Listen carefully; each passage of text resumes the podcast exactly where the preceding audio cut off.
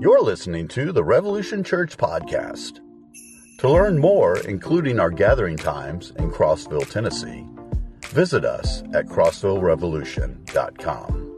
Well, good morning. Uh, my name is Brandon. I'm one of the pastors here. And as always, I am so grateful for the opportunity to be standing up here in front of y'all this morning. Super grateful to, uh, to Pastor Josh for sharing this platform with me. Uh, but y'all, I do just want to let you know right up front that just because I'm I'm standing up here, it doesn't mean that I'm special. It doesn't mean that I'm that I'm qualified in any way to do this or that I can say anything that will change your life. Like you're looking at a broken, messed up sinner up here. So just to ease your minds a little bit, I want to let you know right up front that I have been praying like crazy that the Holy Spirit of God that's living in me is the one who does the speaking today and not me because he is special and he is qualified and he does have literal life change for you this morning. And so with that being said, uh, we are in a series uh, where we are reading through and learning from a book of the Bible called Acts. The book of Acts, it just tells us, y'all, it tells us just the flat out insane story of how the church of Jesus Christ started and how it grew into what we now know it as today.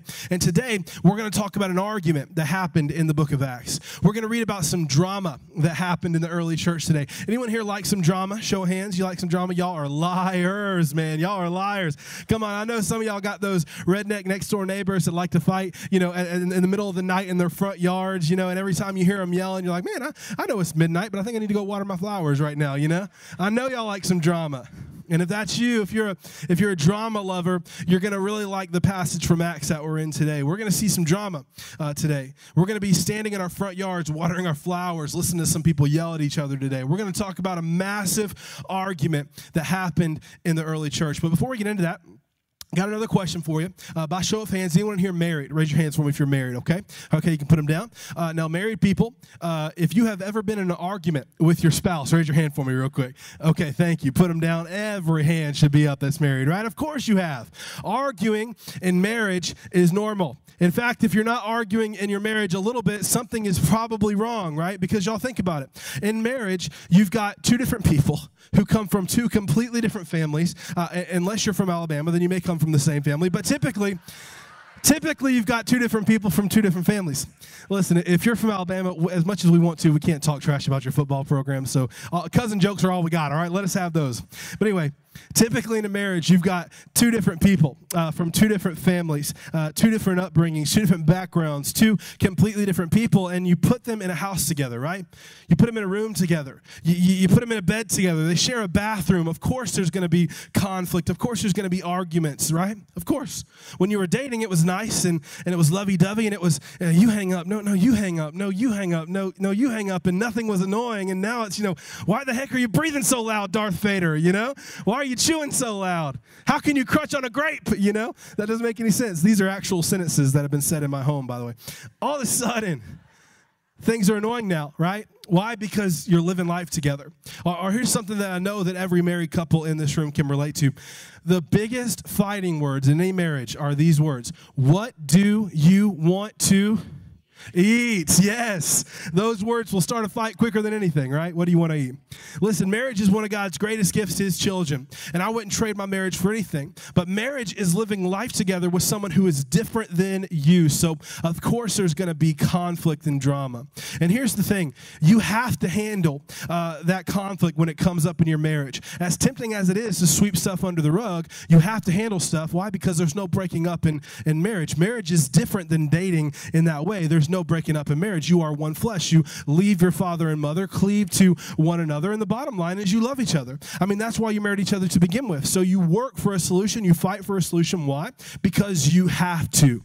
Being the church, of Jesus Christ is like marriage in that way, I think. Because being the church is kind of like living life with people who are very different than you. Like in our church, we've got a lot of older people, we've got a lot of younger people. We've got a lot of Southerners, got a lot of Yankees, got a lot of Fairfielders, got a lot of Crossvillians, right? We got we got black people, we got white people, we got Republicans, we got Democrats, we got people who are more liberal in the way they think and people who are more conservative in the way they think, and we're all trying to live life together as the church. So of course there's going to be arguments and, and disagreements and, and, and conflict that come up. This has been true since the early days in Acts. But today, in 2022, in America, in the Bible Belt, uh, when there's an argument in the church, Christians treat their relationships with each other like a dating relationship instead of a marriage. They just break off. They just they just part ways. They just split.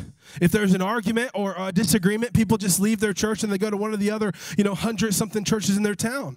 But back in the day, in the early church days, they couldn't do that. Christian fellowship was like a marriage. Breaking up wasn't an option, y'all, because there's pretty much just, just one church in town for the most part. So when they had arguments, they had to make it work.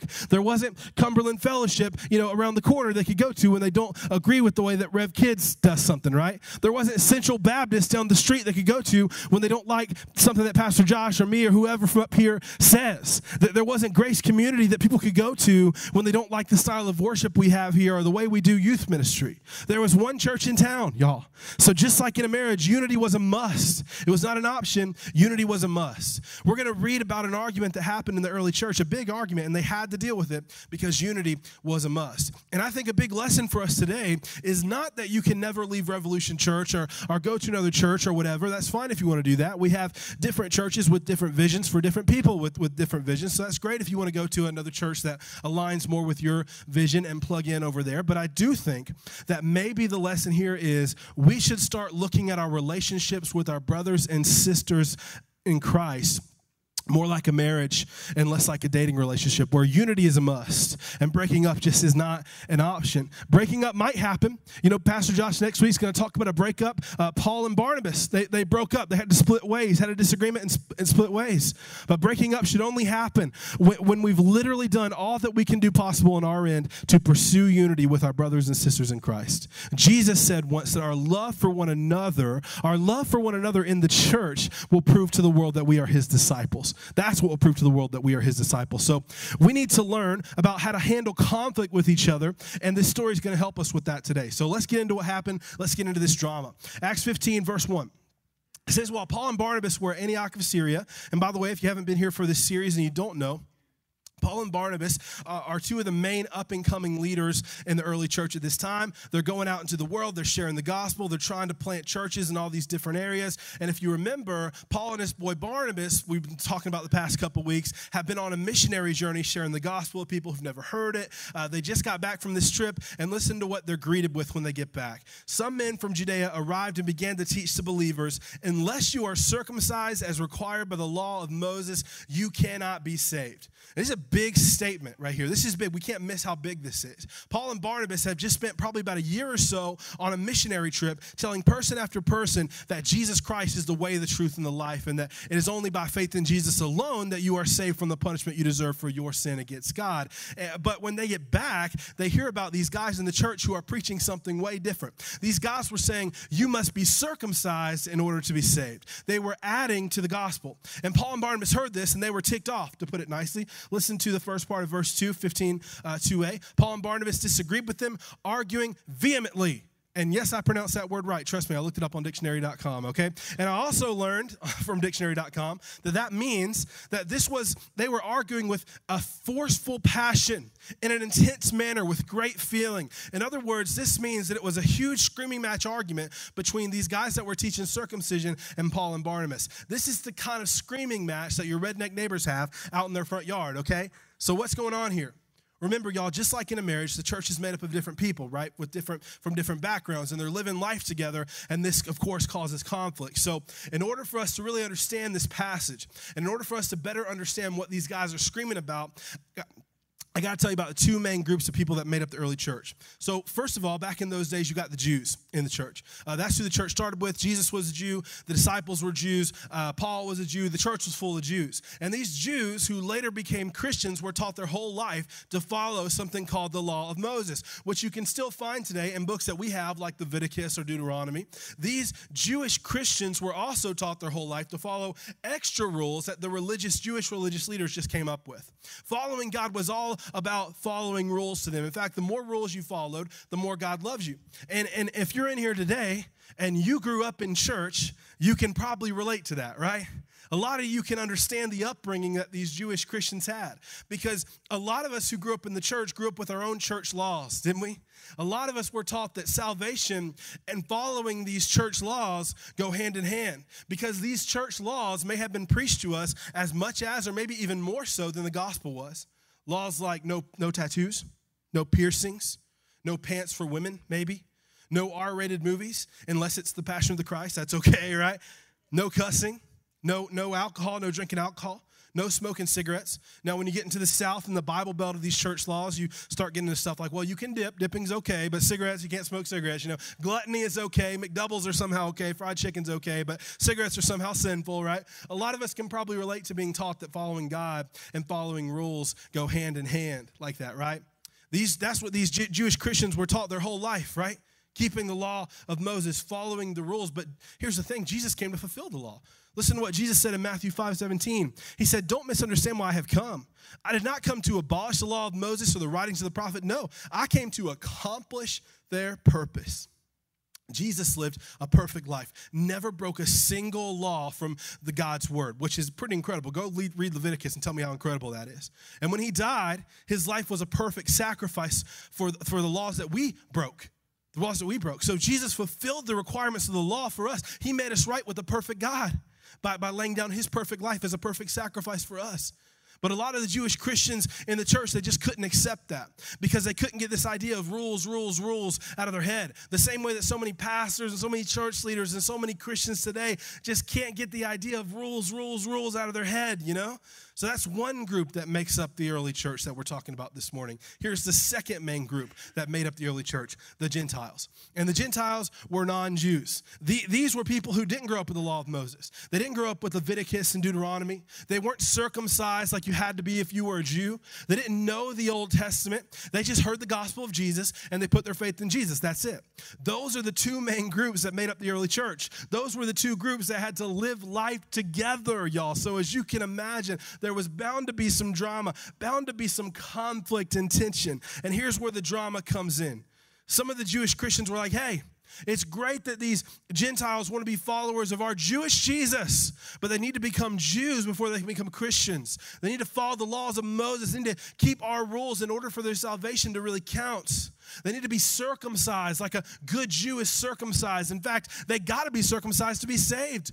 They got to be circumcised to go to heaven. That's what these Jewish Christians were teaching. Now, let me stop here for a minute. Uh, if you don't know what circumcision is, uh, I was Googling, I found a video that will show you the circumcision process. Can we get the lights, guys, real quick?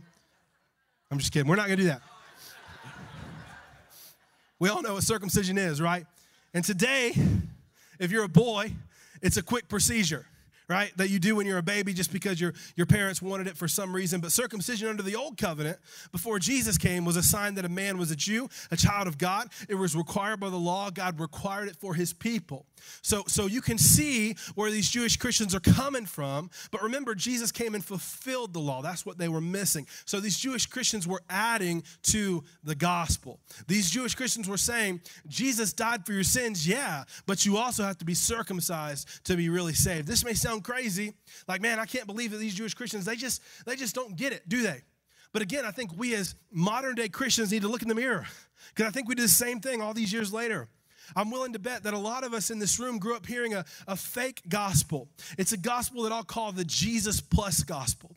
And here's the difference between the real gospel and the fake Jesus plus gospel, okay? The fake gospel begins with Jesus, the real gospel stops with Jesus. The fake gospel begins with Jesus, the real gospel stops with Jesus. Let me explain. The fake gospel, the Jesus plus gospel, begins with Jesus. Yeah, Jesus died for your sins, but it keeps going past Jesus. It keeps adding to Jesus. The fake Jesus gospel says, uh, Jesus plus gospel says, Jesus died for your sins, but you got to go to church every Sunday in order for it to really count. It's Jesus plus church attendance. Now, you should go to church, but going to church has nothing to do with your salvation. The fake Jesus plus gospel says Jesus died for your sins, but you got to participate regularly in the Lord's Supper in order to truly be in Christian fellowship. That's Jesus plus communion. The fake Jesus plus gospel says Jesus died for your sins, but you also got to serve in every area of your church. You got to work like a dog for the church. Is Jesus plus works. The fake Jesus plus gospel says Jesus died for your sins, but you got to believe whatever the denomination you, you are in believes. It's Jesus plus denominationalism. The fake Jesus plus gospel says Jesus died for your sins, but you got to worship a certain way.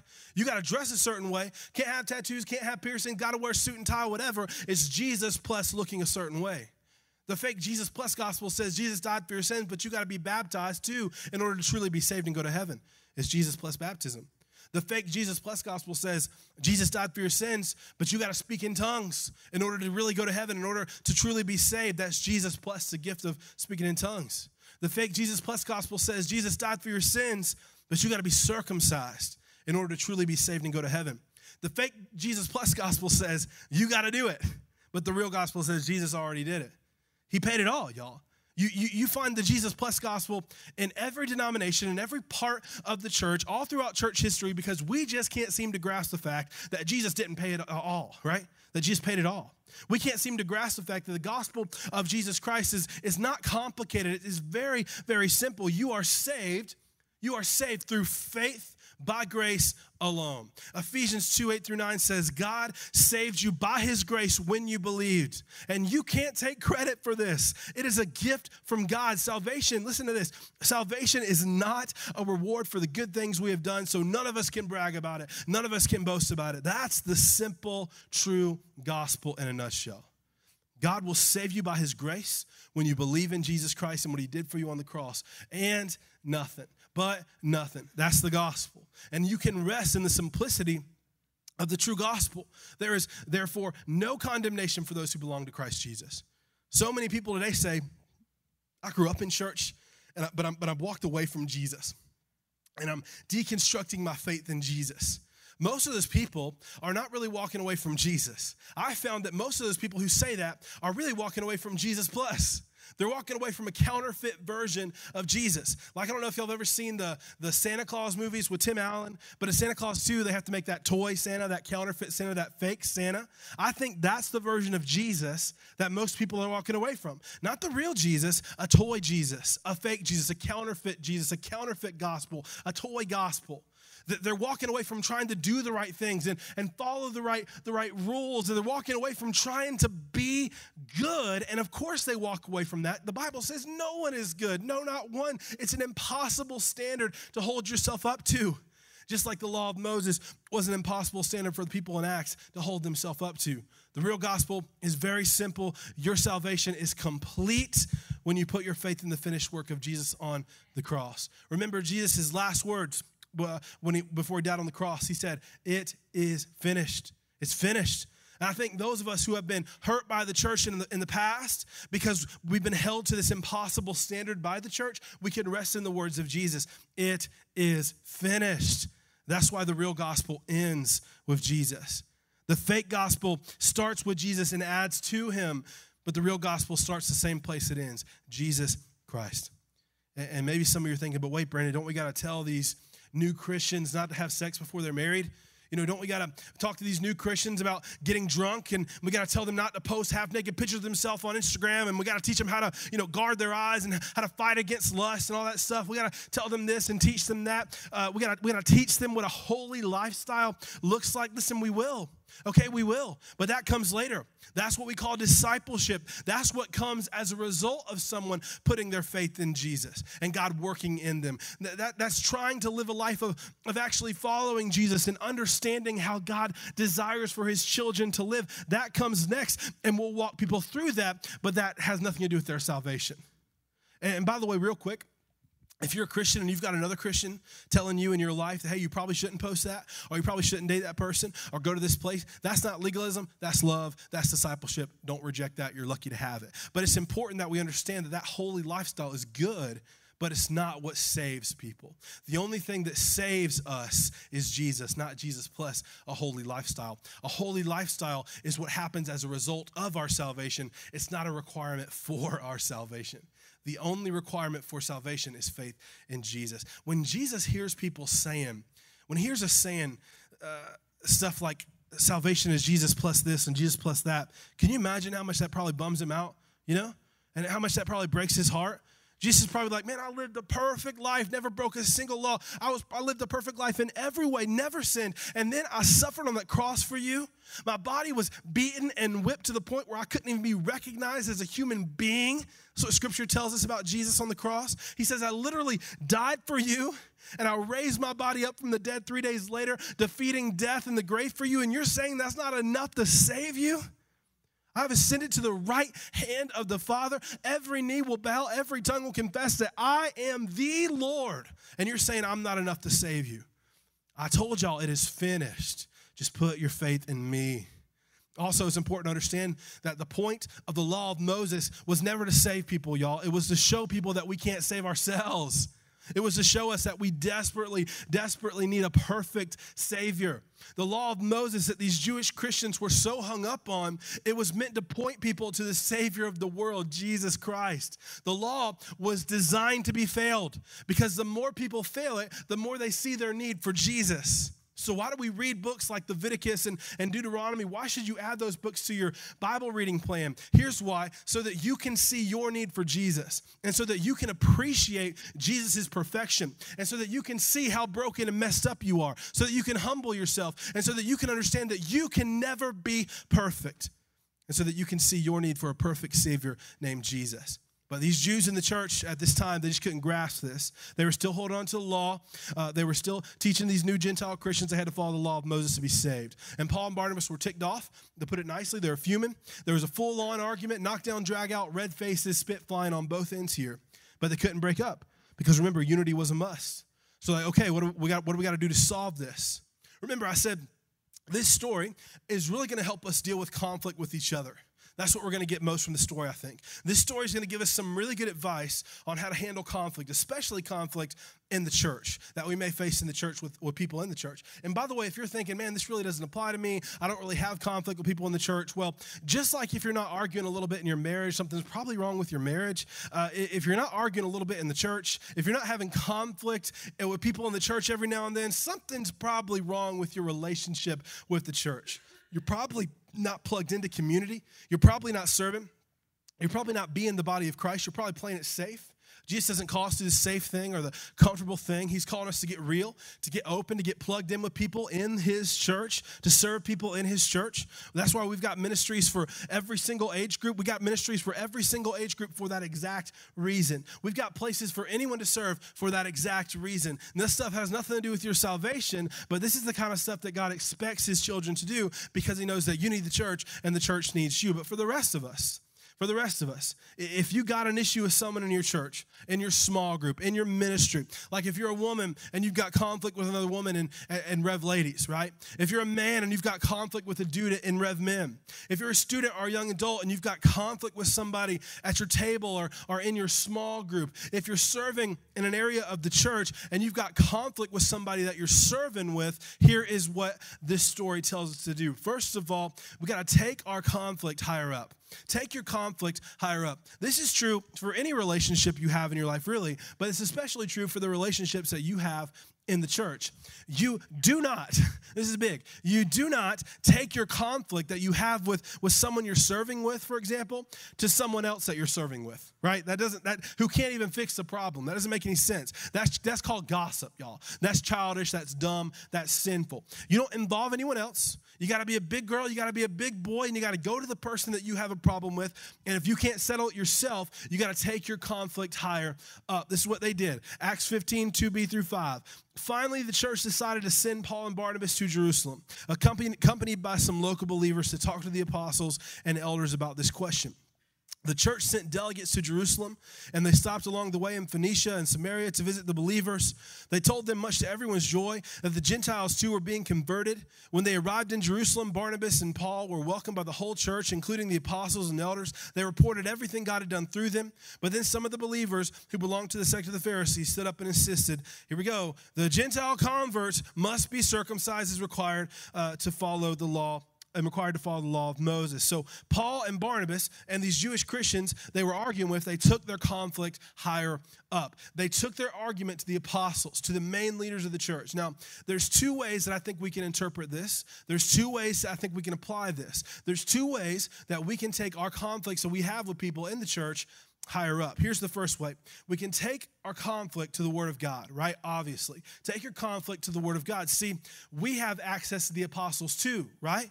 Uh, we don't have to travel to Jerusalem to, to get the apostles' advice on something. It's sitting on our bookshelves and our nightstands. It's on an app on our phone, right? We call it the Bible. You know, one thing that qualifies a book of the New Testament to be in the Bible is association with or approval by or authorship by an apostle. So you can and should take your conflicts to the actual apostles too. You can and should take your conflicts to Scripture and see what the Bible has to say about what you're arguing about, what your conflict is. I bet it has something to say. And maybe you're thinking, well, Brandon, I don't really know my Bible really well. How, how do I find out if I'm wrong in a conflict with the Bible? Very simple. Uh, God has blessed us with something called Google, y'all. I don't know if you've heard of it, but it's awesome. If you got conflict with, with someone uh, and you don't know what the Bible has to say about it, you can just Google, you know, verses on blank. So let's say you're, you're, you got conflict with somebody in your small group about abortion, or, and you type in, well, Google, what, what does the Bible say about abortion? Verses on abortion. You got conflict with somebody about, you know, homosexuality or whatever. What does the Bible say about homosexuality? You just type it in. Don't feel bad. I'm a pastor. I do that all the time. I use Google as my best friend. And by the way, when you go to scripture, when you take your conflict up to the word of God, you got to be ready and willing to let scripture prove you wrong. You got to be willing to humble yourself to the authority of God's word. You got to be willing to ask the word of God, hey, am I in the wrong here? And you got to be willing to accept a no, right? The longer you follow Jesus, the harder this is going to be for you. And you can't lose that humility, though. So, are you really open to letting Scripture change your stance on something, right? That's the question. People let their opinions shape Scripture all the time, but very rarely do people let the Scripture shape their opinions. So, we got to take your conflicts to the Bible, but be ready and willing to be wrong. Be ready and willing to submit to what the Word of God says, whether you like it or not. The other way I think we can apply this idea of taking our conflicts up is this we can take our conflicts to our leaders. Take your conflict to your leaders. You got conflict with somebody in your small group, whatever, take it to your leaders. Paul and Barnabas Barnabas and the Jewish Christians took their conflict to the apostles of the church, the main leaders, their leaders. So if you've got conflict in the church with someone and y'all can't settle on your own and you've already gone to scripture, you're still not really sure about it, take your conflict to one of your pastors, one of your elders. That's one reason why God has placed them in your life.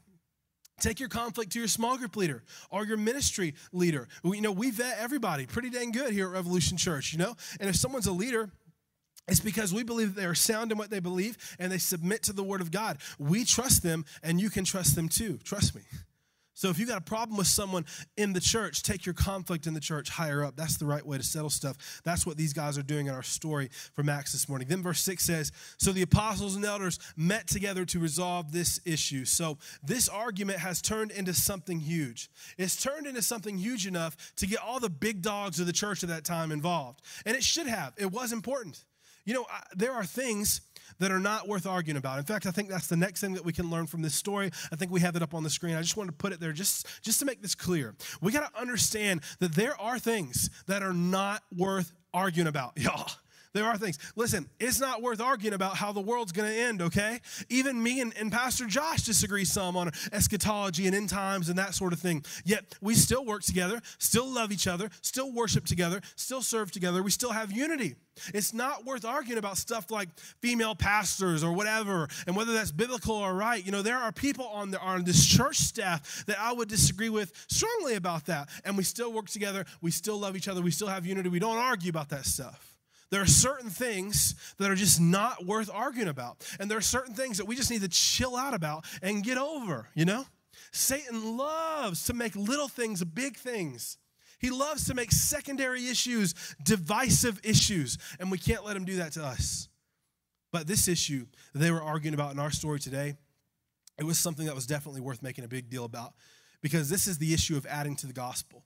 People's salvation is on the line here. Here's another tip from this story I think we can learn. We got to understand that there are things that are worth arguing about. I know that's a weird sentence, but it's the only way I know how to put it. I got to understand that there are things that are worth arguing about. When it comes to salvation, it's worth arguing, it's worth splitting over. See, I couldn't work with someone or have unity with someone who disagrees with the true gospel of Jesus Christ. For example, that's why Jehovah Witnesses and, and Mormons are not considered Christians, and, and we don't have unity with them and we don't work with them because we disagree on the gospel. And that's, and that's something worth splitting over. That's something worth parting ways over. So this issue has become a big deal because it's worth arguing about. So now everyone is involved in this meeting. Pretty much all the main characters of Acts are here. You know, uh, sometimes I think about Acts as like a Marvel movie. You know what I mean? I don't know if y'all watch Marvel movies. I'm sure some of you do. But most of the time with Marvel movies, you have standalone. You know, like Iron Man, uh, the standalone Iron Man movie, standalone Spider Man movie, or whatever. Most of the time in Acts, we have standalone Paul stories or standalone Peter stories. But this story we're reading this morning is like a Marvel Avengers movie. You know, where all the heroes gather together. You see everybody. You see Peter Peter, the Peter. You got Paul, the Paul. You got Barnabas. You've even got James, the half brother of Jesus, here in this meeting. And who knows what other other apostles were there. And everyone's going to state their opinion. In fact, there's three speeches that I think is important we read through this morning one from Peter, one from Paul and Barnabas, and one, then one from James. Here's the first speech. Here's Peter's speech. Here's Peter's stance on this issue. Here's what he thinks. At the meeting, after a long discussion, Peter stood and addressed them as follows Brothers, you all know that God chose me from among you some time ago to preach to the Gentiles so that they could hear the good news and believe. God knows people's hearts, and He confirmed that He accepts Gentiles. How? By giving them the Holy Spirit, just as He did to us. He made no distinction between us and them, for He cleansed their hearts through faith. So, why are you now challenging God by burdening the Gentile believers with a yoke that neither we nor our ancestors were able to bear? We believe that we are all saved the same way by the undeserved grace of the Lord Jesus. I love that last part. We believe that we are all saved the same way by the undeserved grace of the Lord Jesus. So, Peter is like, listen, y'all, has anyone in here perfectly kept the law other than Jesus? And it's just crickets in the room. Anyone? No. No one. Okay, so why are you expecting these Gentiles to keep the law then? Peter says we are saved when we put our faith in Jesus. That's how God saves us, and that's how God saves the Gentiles, Peter's saying. God gives us his Holy Spirit when we put our faith in Jesus, not when we're circumcised, not when we live a holy lifestyle. We are saved by grace, uh, not by circumcision, not by the law of Moses, not by our good works, not by our lack of tattoos, not by our sobriety, not even by our purity, but by grace. God's grace. And then Paul and Barnabas give another speech, Acts 15 12. Everyone listened quietly as Barnabas and Paul told about the miraculous signs and wonders God had done through them among the Gentiles.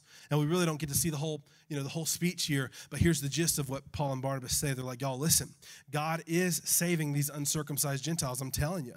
We were just on a missionary journey and we saw tons of uncircumcised Gentiles get saved. In fact, we saw miracles and, and we saw signs and wonders happen among the uncircumcised Gentiles. So clearly God is okay with them not being circumcised. Clearly God is saving them despite not following the law of Moses. And then lastly, we get James's speech. And, and this is again, this is James, the half brother of Jesus, the guy that Jesus shared a bunk bed with. Okay. This is a big deal. James steps up, and everyone in the room is like, it's James, brother of Jesus. And listen to what he says. When they when they had finished, James stood and said, Brothers, listen to me. Peter has told you about the time God first visited the Gentiles to take from them a people for himself. And this conversion of Gentiles is exactly what the prophets predicted. So James goes to the Bible. He quotes from the book of Amos. James is like, remember what God said in the book of Amos, y'all. Afterward, I'll return and restore the fallen house of David. I'll rebuild its ruins and restore it so that the rest of humanity, the rest of humanity might seek the Lord, including the Gentiles. All those I have called to be mine, the Lord has spoken, he who made these things known so long ago. And then James says what I think is probably one of the most important verses in the Bible. It's verse 19. He says, So my judgment is that we should not make it difficult for the Gentiles who are turning to God. And I love that because that's what we're still doing today, isn't it? We, we still need this message today because we're still making it difficult for people to turn to God, and we better stop because we're saying Jesus is not enough. We're saying God's grace is not enough, and we're adding all these extra qualifications to salvation. And then James says, verse 20, instead we should write and tell them to abstain from eating food offered to idols, from sexual immorality, from eating the meat of strangled animals, and from consuming blood. For these laws of Moses have been preached in Jewish synagogues in every city on every Sabbath for many generations. That may be a little confusing. I'll explain that in just a second. But right now, I want to change the scene. I want to go back to Antioch where these Gentiles are still back home. They're waiting patiently to hear back about this issue. All the Gentiles are nervous, especially the dudes. Like, we're like we got to have to get some surgery here or what? You know, I'm biting my fingernails. And then the apostles send the Gentiles this letter, and we're going to skip to verse 28 to read it. This is the gist of the letter. For it seemed good to the Holy Spirit and to us to lay no greater burden on you than these few requirements. You must abstain from eating food offered to idols, from consuming uh, blood or the meat of strangled animals, and from sexual immorality. If you do this, you will do well, very well. This is where we're going to stop in Acts today. But this letter is basically saying, Dear Gentiles, great news. You don't have to be circumcised. Woohoo! You know, party breaks out. You don't have to be a Jew to be saved. You don't have to follow the law of Moses to be saved. Jesus fulfilled the law, it is finished. There's nothing you got to do to be saved. Great. But then the letter says, But you must abstain from eating food offered to idols, from consuming blood or the meat of strangled animals, and from sexual morality. This is the stuff that James mentioned in his speech a second ago. And you may be like me when I first read this, like, wait a second, I thought, I thought James didn't want to make it difficult for people turning to God. And, and, and these are all things from the law of Moses that he's mentioning, but I thought Jesus fulfilled the law of Moses. So what is going on here? Why is James telling the Gentiles they got to do these, these things? I mean, I guess I get why he's saying avoid sexual morality. Like, I get that. Uh, it's kind of universal. You know, we want to stay away from that. that. That's obvious, of course. But what's with this other weird stuff in this letter that James is telling the Gentiles to do? They can't eat food offered to idols. They can't uh, eat animals that have been strangled. Like, what, what, what the heck? And here's what James is doing. First of all, remember what James said at the end. He, he didn't say, if you do these things, you'll be saved. Or he didn't say, if you do these things, you'll go to heaven. He said, if you do these things, you will do well. You'll do well. James took a few of the, here's what James did. He took a few of the most hot button issues from the law at that time and that at that day in that day. Things that the Jews really cared about, things that the Jews found extra offensive in that day and age for reasons that we just don't have time to unpack. And, and at that time in history, this is, these were the things that the Jews were really concerned about. And James is saying, hey, Gentiles, you have freedom. You have freedom to do those things and still be saved. You know, you're not going to go to hell if you, if you eat food offered to idols. But for the sake of unity, Gentiles, just please do these simple things that I'm asking you to do just to keep the peace. So, if there's one last tip on how to handle conflict from this passage, I think it's this do all you can do to avoid conflict.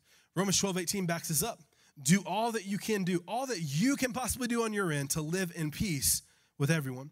James is saying to the Gentiles, you have the freedom to eat meat offered to idols. You have the freedom to eat meat from animals that have been strangled. You will not go to hell, I promise. But for the sake of unity, can you just please lay down these freedoms? Please. For the sake of unity, can you please at least do these little things to avoid conflict? So, like y'all remember uh, last year when the number one Georgia Bulldogs just obliterated the Tennessee Vols 41 to 17. Y'all remember that? I remember that. I had the freedom to walk through those doors right there that next Sunday morning wearing my bright red Georgia Bulldogs jersey. I had the freedom to do that.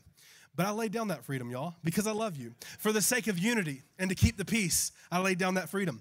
And also, I don't want to be a stumbling block for some of you and, uh, you know, cause you to commit the sin of uh, adult or uh, jealousy, you know, or, or murder, you know. Maybe you'll kill me. That's the idea here.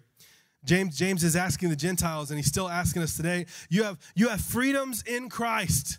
But please lay down your freedoms when necessary for the sake of unity in the church of Jesus. So, so let me give you another example. You'll, you will never, ever, ever see me personally drink alcohol in public, ever. You just, you just won't see it. Uh, now, I, I, I'm one of those people who don't struggle with alcohol. There are some people who you can have a, a, beer at dinner or a glass of wine at dinner and they're fine. That's all. It, it, doesn't affect them. That's me. There are other people who, you know, have, have one beer at dinner and that turns into two, that turns into five, and before they know it, they wake up in Kentucky with a new tattoo. Okay, there are some people who can't handle it.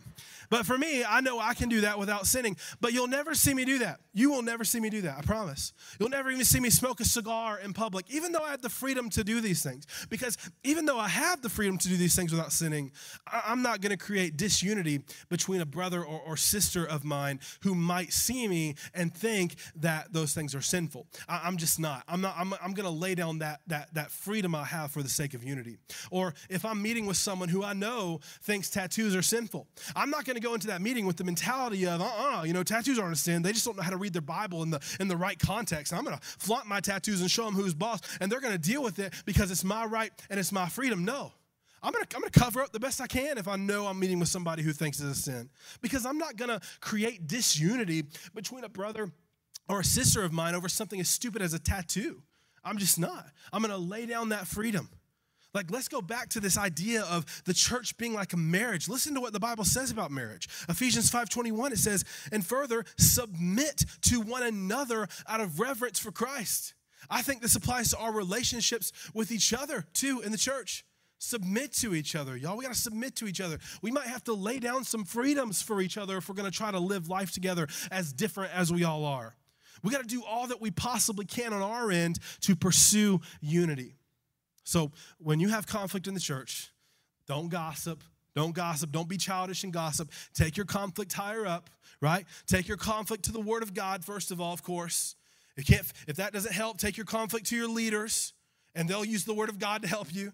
Understand that there are things that are not worth arguing about. Run it through the filter. Is this even worth causing dissent, uh, like uh, what's the word I'm looking for? Conflict between me and my brother. Is this even worth it? No, it's probably not. And understand that there are things that are worth arguing about. And if it is, take your conflict higher up. But do all you can to avoid conflict. Lay down your freedoms if you have to. Pursue unity like it was a must, like there's no other option. Why? Because, y'all, there is nothing like disunity among Christians that leads people away from Jesus. Nothing like disunity in the church. Nothing like people who, uh, who don't know Jesus looking at the church and seeing us bickering and fighting over stupid stuff. Nothing like that that sends people away from Jesus. I think that's the main thing. And there's nothing like unity and love among Christians that leads people to Jesus. That's our biggest witness. The world will know we are disciples of Jesus by our unity, right? And our love for one another. So let's pursue that unity and let's listen to what this passage has taught us about how to handle conflict and pursue unity in our relationships with each other as we're trying to live life together as a group of a bunch of different people who love Jesus. Let me pray for y'all. Father, thank you for books like this who just teach us that just teach us such practical stuff, such life-changing stuff, such obvious stuff, but sometimes we just need to hear it Father, I pray that you'd help me to let this sink in and how I handle conflict and, and what I do when I have tension between me and someone else. And I pray the same is true for everyone else in this room. Father, I pray that we are a church that people can look at and say, man, they love each other. Man, they're united. Even though they're so different, they're united. They have unity. People will know, I pray, God, that people in Crossville, Tennessee who don't know Jesus will know that we are your disciples by the way we love each other and the way we have unity with each other. And I pray this in Jesus' name. Amen. If you're encouraged by today's message, be sure and rate us and subscribe on iTunes.